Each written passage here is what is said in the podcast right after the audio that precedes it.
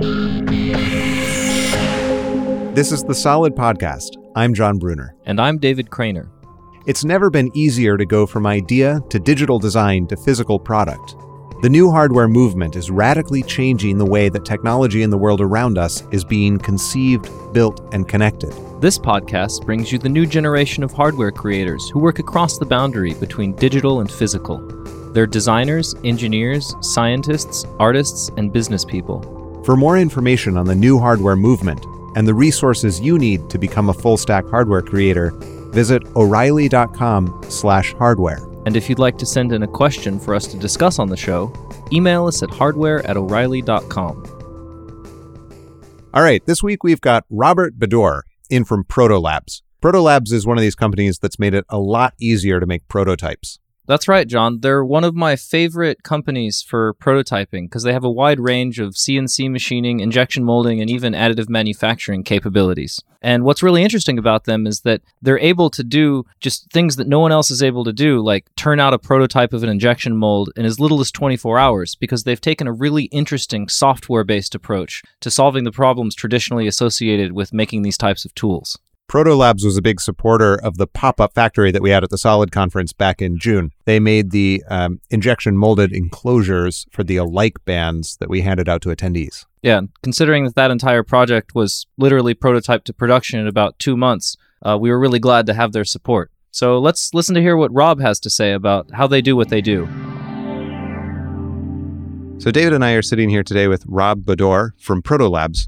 And this is something we've been talking about a lot lately because Protolabs is changing the way that people make physical things. It's been pretty difficult to to do injection molding. It's something you have to put a lot of thought into, and uh, and this is changing. Yeah, it's definitely an important part of the prototyping process. Is when you first make your your first idea of what your 3D form is going to be like. Um, but then it often costs tens of thousands of dollars to get tools made or to get prototypes made using a CNC process or you know tools for an injection molding thing done.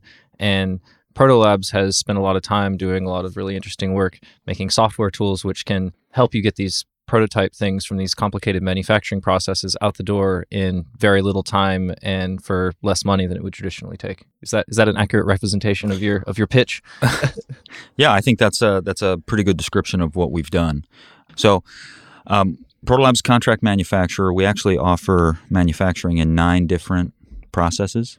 Uh, you talked about injection molding, which is uh, where the company started, and it's our biggest one still today. But we also offer molding of uh, liquid silicone rubbers, metals. We offer uh, metal injection molding of steel and stainless steel. We'll mold uh, magnesium through a Thixo molding process. Uh, and then we do machining of hmm. plastics and metals as well. And we do 3D printing or additive manufacturing also in plastics or metals. And so that's actually pretty uh, interesting because it allows us to be consultative with customers mm-hmm. because now we can offer them kind of uh, parts in many, many material families across three different kinds of manufacturing process oftentimes. And so we can scale with them as they their scale is necessary. Um, and also as you know every manufacturing process has different design constraints. And so we can give them guidance around which process may fit their needs for the design that they have so now you're not in the position of saying, here's the best way to make a an injection molded plastic part. You can say, here's the best way to, to create the physical form that, that you're going for at all. Right. Yeah, yeah, exactly. So we can we can well we can do both, right? We can play at both levels depending upon what their need is.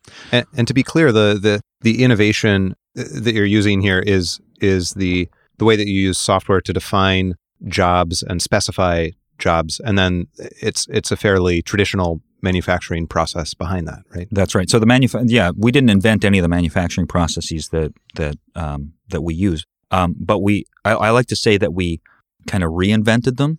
Mm-hmm. Basically, what we've done is we've infused software into the manufacturing process. So we take and and we we also have additive, which is newer. But if we, I think you're talking about the traditional processes, mm-hmm. yeah. right? Um, in the traditional processes, basically, you can think about it like we kind of took the process apart and then inserted software, mm-hmm. particularly in the front end of a lot of these processes, um, to allow automation of that front end. And what I mean by the front end is so if we take injection molding as an example, right? There are many, many steps in an injection molding process. Uh, you start with the, the part design, which is the 3D CAD file, and then uh, you need to design a mold, right? And the tooling and the fixturing and all the components that go which, into which that. is which is you know not not simple. It's like almost another engineering project Oh, in and of itself abs- because you have absolutely. to figure out where the plastic is going to flow. You have to figure out where to put all the ejector pins. You have to figure out if there's going to be inserts. It's like a whole right. There's an art deal. and a science to it. Yeah. There are professionals who do that for a living, right? Mhm. Um, um, so you have to do that. Then you have to make the mold. Then you have to um, shoot the parts, right? And then then there's a bunch of steps that follow that, right? You finish, the, you trim the parts, you finish them, you paint them, you inspect them, you package them, you ship them. Let's say, Mhm. right? So that's kind of the end-to-end concept. Uh, one way that you can think about Protolabs is that we've automated the front end of that. So going from the 3D CAD file to the finished parts, right? Now, there's been a lot of work, decades of work in uh, traditional manufacturing to automate the back end. Once the parts come off the press in the injection molding example, uh, how do we then inspect them and finish them and you know pick and place machines and vision Mhm. systems and what have you that automate that aspect of it, right? Um, but we've automated the front end, and what's unique about that? So if you think about the the the things that traditional manufacturing is automated, it's been those things that drive economies at high volumes, Mhm. right? Um, those are also the things where uh, they've automated the the repetitive things where every part is the same. So out of the mold, every part that comes out is identical, and they've they've automated the steps that act on those identical things in identical ways. Mhm. We've automated the front end where every design is different, and so it's that great variability that that you know we've focused our time trying to automate, so that with every unique part design that we get, every CAD file, we can then translate that into the uh, design for manufacturability to give Mhm. customers feedback on their part and how it can be designed. Um, but then also, um, we, we basically virtually manufacture that. So, Mhm. so we actually um, apply 3D geometry based algorithms uh, to uh, evaluate the part, do the work that that you know trained engineer, manufacturing engineer would do to determine how they would manufacture it, and then actually go to the point where we generate the tool paths or whatever other manufacturing equivalent is necessary to, in the injection molding example, make the mold and be able to uh, shoot the parts. And so by doing that, by automating the front end, we're able to collapse the um, both the cost. Right, our molds start at fifteen hundred dollars Mhm. versus tens of thousands, as you pointed out, um, and uh, and the time. You know, we're able to offer injection molded parts in as little as one day. Wow. which is insane. Yeah. Yeah. So what's the catch? Well, um, you know, look, the, I mean, in the real world, there are trade offs, right? So, so the catch is we can't do every part. like the the design space is like a little bit more constrained, right? Yeah, yeah, I think that's fair. Mhm. Um, you know, very large parts we can't do. We can't do micro parts. Um, there are you know very high tolerances that we don't hold. But the fact is that um, you know f- for the majority of, of of parts, I mean, we've tried to hit kind of the big part of the target, Mhm. and for the majority of the parts, um, that seems to be working. I mean, the company's been growing, you know, very well. It's been growing at over twenty five percent Hmm. um, year over year. Um, we did about that last year, Mhm. um, uh, pretty consistently, and and Mhm. um, we've and we've had really high you know customer satisfaction. So um, you know we're continuing to always push the envelope and expand our envelope and uh, you know bring more and more. But um, But you've managed to identify a, a large volume and a specialty component, and and offered something for the for the large volume uh, component. that's right. As someone who doesn't have a background in, in manufacturing or these kinds of processes, it it might seem like uh, DFM is a fairly easy thing to sort of automate to define uh, the problem and to approach it algorithmically. What what what is the core challenge here that you've that you've taken on? First of all, I think that the the you know the the geometric analysis that's necessary is is definitely non-trivial, Mhm. right? Um, but I think what adds to it is the fact that we're manufacturing these things in the real world, right? Mhm. And so, um, you know, I have a degree in computer science. I also have a background in mechanical engineering, and um, I actually made the switch from mechanical engineering to computer science in kind of my education. And one of the reasons why, frankly, um, I don't know if I've ever admitted this to anybody, but um, but it's that um, uh, I, I liked computer science for its predictability. In other words, I Mhm. could um, create the world right Mhm. and in, in whatever simulation environment and set up the rules, and that was much more manageable than uh, running real world experiments where a lot of things were outside Mhm. of my control and recognizing that no simula- simulation is ever perfect. Mhm. So, um, thank you for bearing with me on that anecdote. But Mm. the, the point being that um, that that doing it computationally and then translating that into uh, you know the real world where we're injecting material and and it's acting in the way that it needs to um, I think is is a non-trivial challenge and so the way we solve that is we actually have uh, teams that are cross-functional Mhm. manufacturing engineers who have deep expertise in the manufacturing process work with our computer scientists um, and and they actually you know sit together work together right next to the machine Mhm. and so uh, when I talk about how we kind of disassemble the manufacturing process and insert software automation where it needs to be and and put that all back together again, that's what I'm talking about. And this has taken years, Yeah, right? yeah. It's taken years. In fact, uh, the company developed uh, over 15 years. We started uh, in injection molding. We used to be called the Proto Mold Company, Mhm. and we at that time we just had small. You know, we had a small envelope. We only did simple molds. We didn't do um, complex geometries, Mhm. right? And then we built upon that base of capability uh, to get to you know very sophisticated, complex tools, uh, much larger, smaller, different you know broader materials that are more Mhm. difficult to work with. And then we then expanded, uh, took kind of that core capability and expanded it to other manufacturing processes. And as I said, we now have nine. So, so you're taking a, a process um, that that used to be performed by um, by a human engineer and and characterizing it in uh, computer terms and automating it. Are there? Do you encounter a lot of cases where um, something that a human does is pretty intuitive and easy to see, but that's difficult to characterize formally in in a in a computer language? You know, like we're well, we'll make this mold by rotating this way and then this way and then inject from below but that turns out to be a very difficult thing to characterize algorithmically.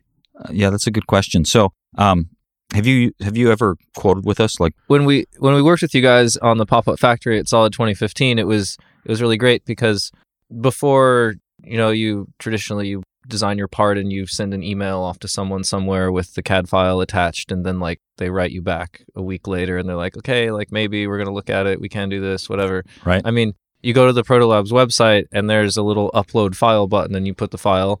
And then a little, you know, it goes off, and then it, this is just my experience from a as a user great. and then it comes back and they and they send you a quote in your email and it's got a little 3D model of your part and it's color coded for how the plastic is going to flow. You look at it, you fill out some drop down menus of what kind of materials you're into. Um, an engineer calls you up and you talk to them about what you're trying to do and they like kind of help you and you kind of both use the tool at the same time to f- understand what it is you're trying to make. Yep. And then they make parts and send it to you. And it, it was crazy because like we, you know, we had a prototype of our PCB for the alike bands for solid about two months before actual solid. We actually got the go ahead to make 1500 units. And then we were able to start designing an injection mold. And like 10 years ago, that would be complete insanity. Yeah, uh, well, I think you described it very well. You know, uh, well, one of the things that I, I, I find, you know, exciting about it is that uh, it does make that process, you know, Mhm. much easier. It makes it faster. So, I mean, our, our, you know, one of our key objectives is to be fast, right? To be the fastest manufacturer on the planet, uh, be low cost of entry, and be very approachable, right? For uh, large companies as well as inventors, you know, working out of their home and, and everything in between.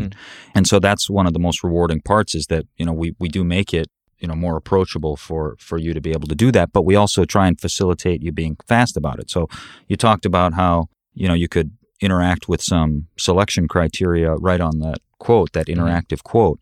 Well, that was one of the key things that we tried to do early on because, Mhm. um, you know, traditional process is more like um, you request a quote and you get back, you know, a, a PDF or a fax.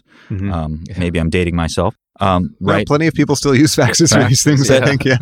and and that kind of has one one instance, Uh-huh. right? Uh, and it has a you know certain things assumed, and then you say, okay, well this is great, but actually I want it in polycarbonate, not ABS. Or what would it cost then? Or what if I did it with four cavity instead of two cavity? Because I'm not sure what our final volume is going to be, etc. Right? And so then what what would happen? You would Yeah, and then you'd wait longer, and then someone would have to go talk to someone else. Who'd have to go talk to someone else. Who'd be like, "Yeah, maybe we could probably do that, but like we should try it. We'll do a sample, and then maybe we'll do a little bit extra machining out later." And then they call you back, and then you have to think about whether you want to do it and go down that road. And it just kind of right. So so days and Yeah. weeks can go by, right? Yeah. Mhm. the And- feedback is very slow. Right. And so so the first thing that we did was just solve that problem by putting literally every combination of whatever we can do for you in that quote that you get back a few minutes to a few hours after you sent us your CAD file right? Mm. Mhm. And and so then you can immediately see, okay, well, what's it? You know, well, first of all, I can see that they have a hundred engineering grade thermoplastics just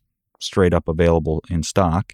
If any of those are good enough, or I'm happy with, I can just you know I can click through them. I can. I like see going the there because like I see things. I'm like, oh man, I haven't heard of that before, and then I'm gonna go look at it and, and Yeah, it's an education yeah, tool, yeah. right? Um, and the, so the other thing that's unique about what we do is uh, we basically virtually manufacture the part before we quote it.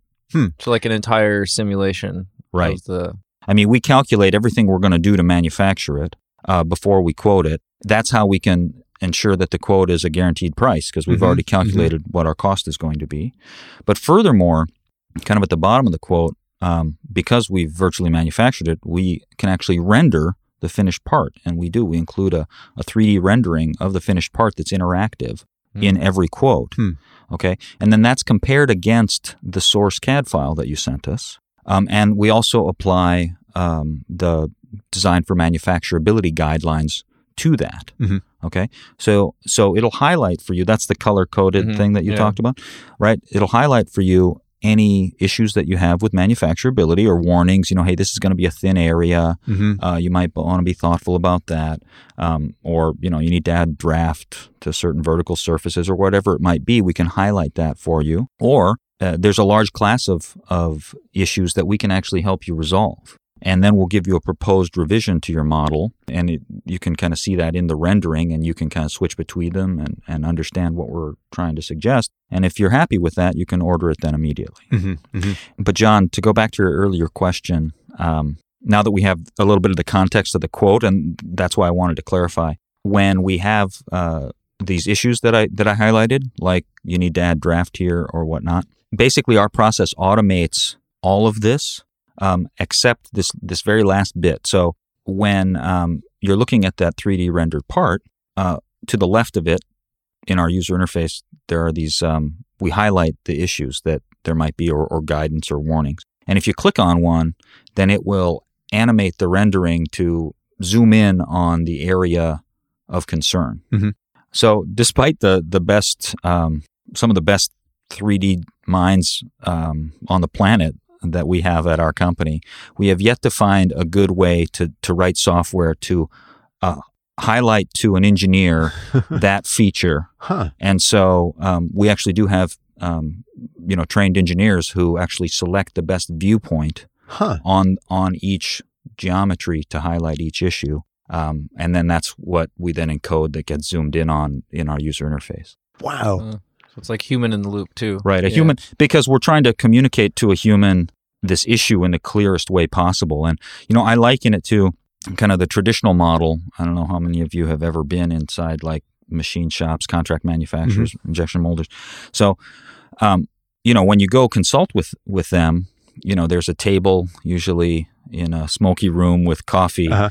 uh, and you have you know your your drawings are laid out, and and you know you're talking to each other and you're collaborating, and they're you know pointing the, the manufacturer may be pointing out to you, hey, you know. The way you've designed this is going to have this problem or that problem. Mhm. Well, we're trying to do that same thing, but we're trying to do it, you know, with modern technology over the internet, Right. uh, you know, a thousand times a day or Right. more. Right. Right. Right. You've you've isolated the one moment where uh, human contact is needed on this, Exactly. and then and then automated the rest. You you don't need a human receiving uh, an email with a CAD file attached to it and putting it on a USB key and taking it to a different computer and, and uploading it.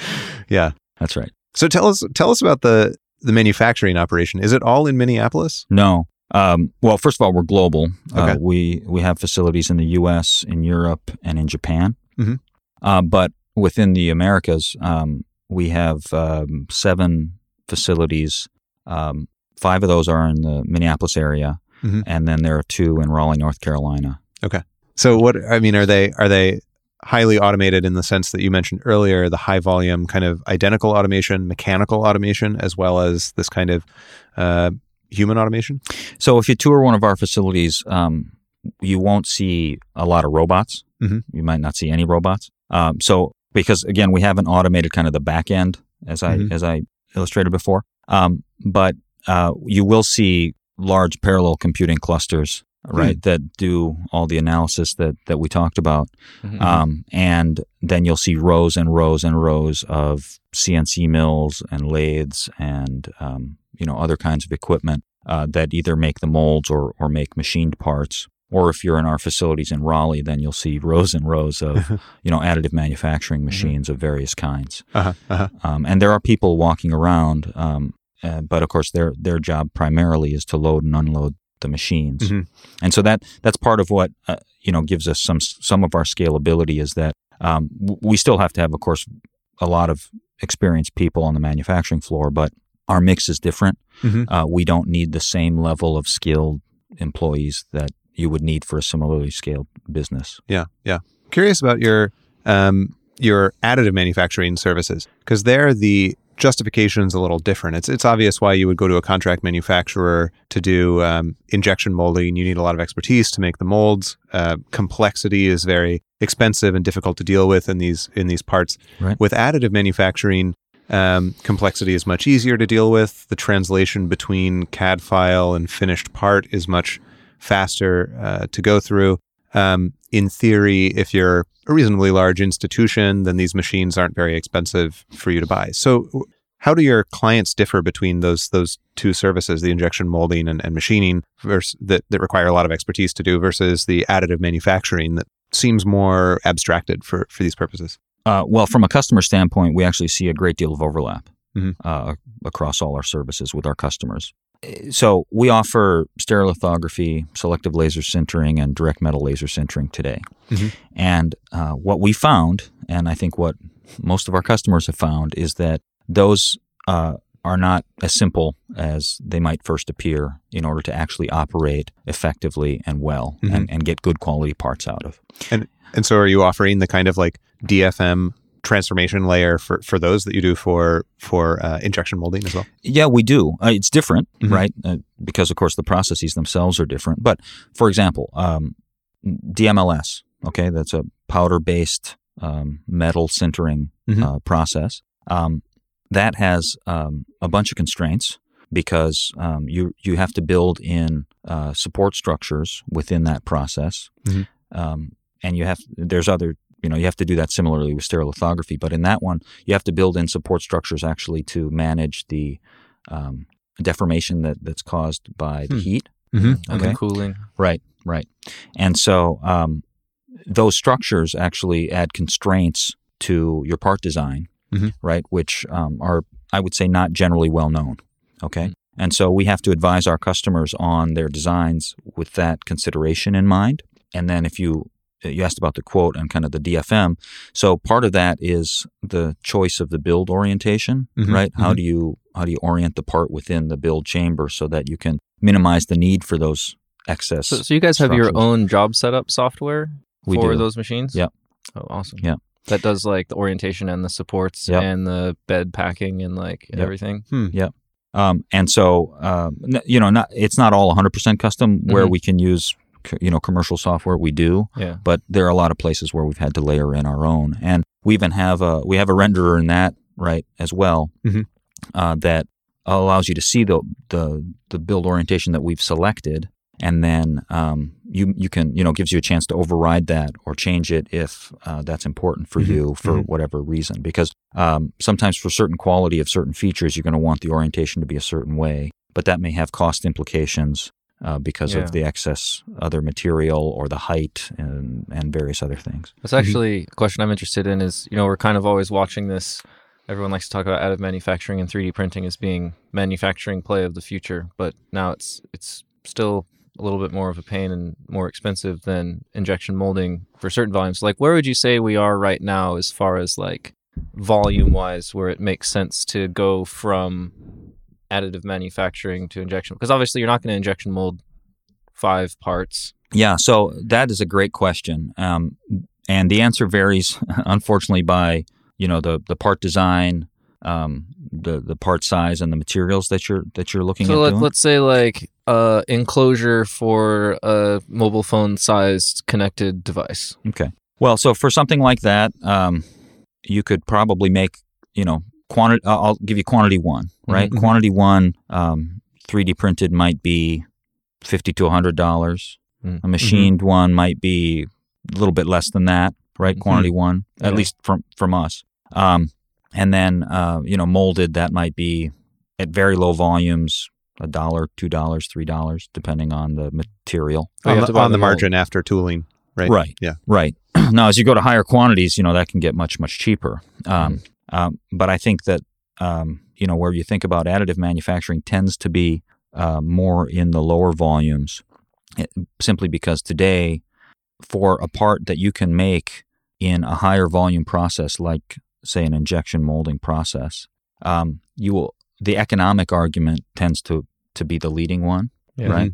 Um, and y- you know, you're you're often talking about two orders of magnitude less expensive at scale to to make that through a molding process than to do it in a in a 3D printing process, Mhm. right? Um, now that's not true in all cases, and where where it's highly custom, uh, you know, hearing aids, you know, and other Mhm. kinds of uh, medical devices. yeah, and- and those those kinds like of that. examples where there's you know where where you do where you're doing customization at scale, Mhm. additive is a great solution. Yeah, I think uh, Invisalign is is is really one of the Right. very largest uh, Yeah. production 3D printing users, right? And and I also understand that uh, Boeing and Airbus use some amount of uh, production 3D printing and things like ductwork that that go through a lot of um, that are that are not structurally critical Mm-hmm. and that go through a lot of like constant revision in the early years of an airplane model. So, you know, they're always tweaking the shape of some some Mhm. duct and it's easier to just 3D print them while they try to get it right. And I think in those applications um, where the geometry is complicated Mhm. and the traditional manufacturing would have required uh, multiple pieces that then would have had to be assembled and would need additional brackets and, Mhm. and, and joining geometries in order to do that assembly. Uh, there's also a lightweighting argument that Mhm. for aerospace would be particularly important. Mhm. So I think there's plenty of good applications for uh, for additive manufacturing, but um, but likewise there are plenty of good applications for traditional manufacturing processes, and so Yeah, I, th- yeah. I think you have to look at it in a balanced way. Yeah. It's interesting to see how uh, 3D printing is played out in the popular imagination. You've you've just mentioned a couple of strong cases for 3D printing that are that are really kind of specialty industrial cases, um, medical devices, aerospace, stuff like that. Um, yet it's it's still kind of has this uh, this notion that it'll be like a household uh, device, which seems like the worst application for it. I mean, a very price sensitive uh, application for it. And likewise, you look at the um, the general awareness of 3D printing versus um, CNC tools, which have also gone through an enormous set of price reductions in the last few years, have become much more accessible. Um, you know, each each advancement in 3D printing, I think, has a corresponding advancement in CNC machines. Mhm. Um, like you can buy a Shapeoko from Inventables, which is a prosumer uh, CNC machine that's similar in price point uh, to the Formlabs uh, 3D printer. Um, you know, something that if you have a design firm or an architecture firm or something, you could have uh, one of these. It's not quite very cheap for like a hobbyist, um, but it's extraordinarily capable. And the quality of, of the output of, of these, you know, CNC machines in some absolute sense is much greater than the quality of output of similarly priced 3D printers. Yet everyone gets kind of excited about the 3D printers. I think it's a very science fiction-y. Sounds more futuristic. Yeah, it, it But- definitely is. Yeah. it definitely does sound that way. I, I think that the um, the killer app, so to speak, for the home is is still to be found, Mhm. and I, I'd say that's true for 3D printing and Yeah. for you know CNC machining in the Mhm. home. Um, I'm as big a geek as anybody, and I don't frankly know what I would use it for. Yeah. Yeah, yeah. I imagine it's kind of gonna be somewhere like the like the sewing machine, basically, where it is a it is a tool, but like you know that is used by a skilled person to make stuff, but it's not like you make all of your clothes that you have on your sewing machine. Right. It's a, an enthusiast uh, tool used to make a specific subset of things that you're a reasonable expert in. You know, in Mhm. the same way that if you're if you're into sewing, you're still not buying all of your clothes. You learn Right. a handful of patterns. You approach a subset of of things that you could sew. Um, there's also got to be an, an improvement in the uh, mechanical characteristics of Yeah. the products of home 3D printers before they're useful. I mean, the the vision, um, right, is that you know the door pull on your closet breaks, and then you 3D print up another one. But the output of a MakerBot is not going to be Yeah, a it sustainable all depends, door yeah. pull. Yeah. Hmm. So so what would you say is the coolest parts that you've seen users making? Like, what have you seen come through either either on machining or injection molding or 3D printing? Like, what's the most awesome parts that you've seen? We have a what's called a Cool Idea Award, um, and this was started by our founder Larry Lukis, who really wanted to give back to inventors. Um, through that, I've seen a, a number of of really cool um, products. Um, you know, one, for example, is a, a phone charger that's also a purse. It's like built into the purse. Mhm. And so if you Mm. just put your phone into your purse, then, you know, it maintains uh, charge. Um, and uh, just some, some, some really interesting things that way. Yeah. Have you seen people doing stuff with the like, you know, the DMLS stuff and the sintering stuff? I guess even the stereolithography, like basically the additive manufacturing stuff that that you couldn't do with injection molding. Like what kinds of Oh, sure. I mean, beyond just beyond just custom stuff, but like you know, kinds of internal geom. Like I would like the other day, I was looking at laminar flow, laminar flow water jets for some reason. Was reading about how people are looking into 3D printing those because you have to have this really tightly packed Mhm. matrix of internal features that you could never get out of the mold. And so, what what what are some kinds of things that people can actually engineer using additive manufacturing that they couldn't use doing traditional processes? Um, well, things that have internal cooling or uh, internal fluid Hmm. um, flow capabilities, you know, that can be made all in one piece. Um, I can think of uh, one particular part that uh, that we make in stereolithography that um, you know that has a, a number of internal channels. Um, that's a medical device, Hmm. right? For for that kind of application. Uh, we also see it in metals.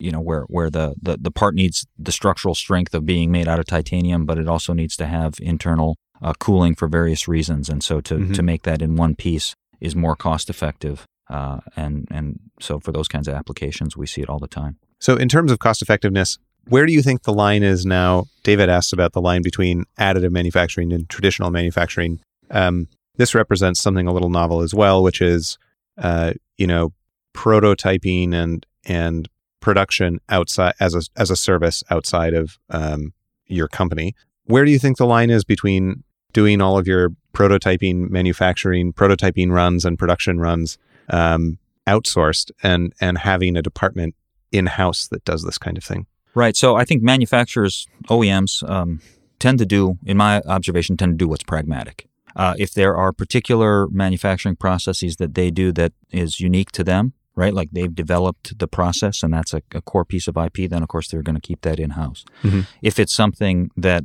uh, they can outsource more effectively, whether it's for cost reasons or for um, you know other other reasons, uh, expertise and what have you, Mhm. uh, then they will tend to do that. And so we certainly see a mix. Um, we have many, many customers that have in house um, machine shops, 3D printing shops, prototyping shops, or injection molding that still use us. Mhm. They either use us for overflow or they use us for because we're faster than their internal shop, or Hmm. they'll use us because we're cheaper than their internal shop, or they'll use us because they've learned what kind of parts we're really good at Mhm. and that we can make more effectively than they can make. Mhm. Um, but again, you know, we have we have limits. We don't make very large, you know, parts that are particularly very large and uh, and things like that. And so, you know, those they might keep in house. Um, you know, we're an on demand manufacturer, which means that uh, you don't have to have any minimum order quantities, Mhm. right? And so, in places where there's uncertainty or volatility of demand, uh, we can be a really good solution. I love this because we we uh, talk a lot at Solid about abstraction and modularity, and this whole thing is like a big pyramid of abstraction and modularity. I mean, you're Right. basically providing an API to manufacturing uh, that people can can plug into very easily, uh, and then you know beneath that there are kind of uh, the services that you would expect to arise, like like injection molding on demand, which I hadn't thought about at all. Um, it's something that people talk about with 3D printing. You know, well, you just have have a lot of spools of filament shipped to you, and you keep those in your warehouse, and it's a lot less space than keeping inventory in your warehouse. Um, but that's a really cool thought. Yeah, but or you just have Protolabs who's abstracted it somewhere else, so you don't have to deal with any of it. Because yeah, like the software, the secret sauce software really really makes it. I think. Yeah, it, and it feels like uh, you know, in terms of the injection molding versus um, 3D printing question, uh, I, I almost start to imagine it as a as a race um, in which 3D printing continues to to evolve and capture everyone's imagination, and all the other processes continue to improve and evolve as well, so that the the break point between them has has remained somewhat stable. In the same way that uh, you know electric cars keep getting better and they capture everyone's imagination, but at the same time, conventional internal combustion engines have improved so much in the last few years that uh, conventional cars are expected to reach 50 miles per gallon on a routine basis, Mhm. um, you know, sometime in the next 10 years. So then, then the, the, the break point keeps moving further out. It's a very innovative application of, of, uh, of software to a cool physical world problem. hmm So before we wrap up, anything else uh, that you, that you wanted to cover or, or add? No, I think this has been a a pleasure. Thank you for inviting me. We're really glad that you guys could come by. We had a good time working with you guys on the pop up factory, and it's interesting to hear about the inner workings of this company that I've only seen from the other side. Also, you guys have the best test parts. I just want to say that all listeners should order a test part from Proto Labs because they have the best test parts. They'll send you a part that like shows examples of all the ways that your like thing can fail and how to not do that. And it's a fun desk toy to have. Yeah, well, so okay, to that point, then I guess I will have another point, which is, um, you know, making manufacturing approachable is really part of our vision and, and part of our mission, I think, and uh, we do that through a number of ways. But but then there's also kind of an education mission around Mhm. that, right? Um, and the design for manufacturability and the quote is one part of it, and the other part of it is is those kinds of things, right? These tools that that we give away, you know, to promote ourselves, but also uh, to you know to actually provide that kind of value so that people can start to understand. I mean, you know, we support today nine manufacturing processes. You know, in the future, I'm sure we'll support more. Every one of them is um, different, right? And and how you think about design for each of them varies. And so, you know, we talk about the economic argument for additive manufacturing versus uh, subtractive manufacturing. But I I think that at some point, you know, it'll be more a conversation around what process is best suited for my design and my design constraints, Yeah. right? And so, um, I think there is there's there is this education that has to happen uh, across across all these different manufacturing processes for people to really be able to use them effectively. What do you think about like the this whole thing with people making machines that are combined additive and subtractive, where they like Yeah, 3D print stuff and then, Right. and then mill it away? Right. Well, um, I, I think that's intriguing. Mhm. Uh, I think it's intriguing. I think um, as of right now, they are um, they're still quite niche in terms of where the applicability uh, is is really worthwhile. Yeah. Um, but um, I think it's intriguing, and I think as they get, you know, as that technology improves and they get faster, and um, it becomes more cost effective to do that, um, I, I think that has some possibility. Well, thank you, Rob. This has been terrific. It's a it's a delight to talk, and this is a really exciting area with a lot of development going on. Yeah, thank you very much. It's been a pleasure. Yeah, we really appreciate it. Thanks. For links and other information related to this week's episode, visit o'reilly.com slash hardware and send your questions and comments to hardware at o'reilly.com. If you enjoyed the program, make sure you've subscribed on iTunes, SoundCloud, Stitcher, or your favorite podcasting platform. And if you really enjoyed it, consider leaving us a review. Until next time, I'm David Cranor. And I'm Jon Bruner.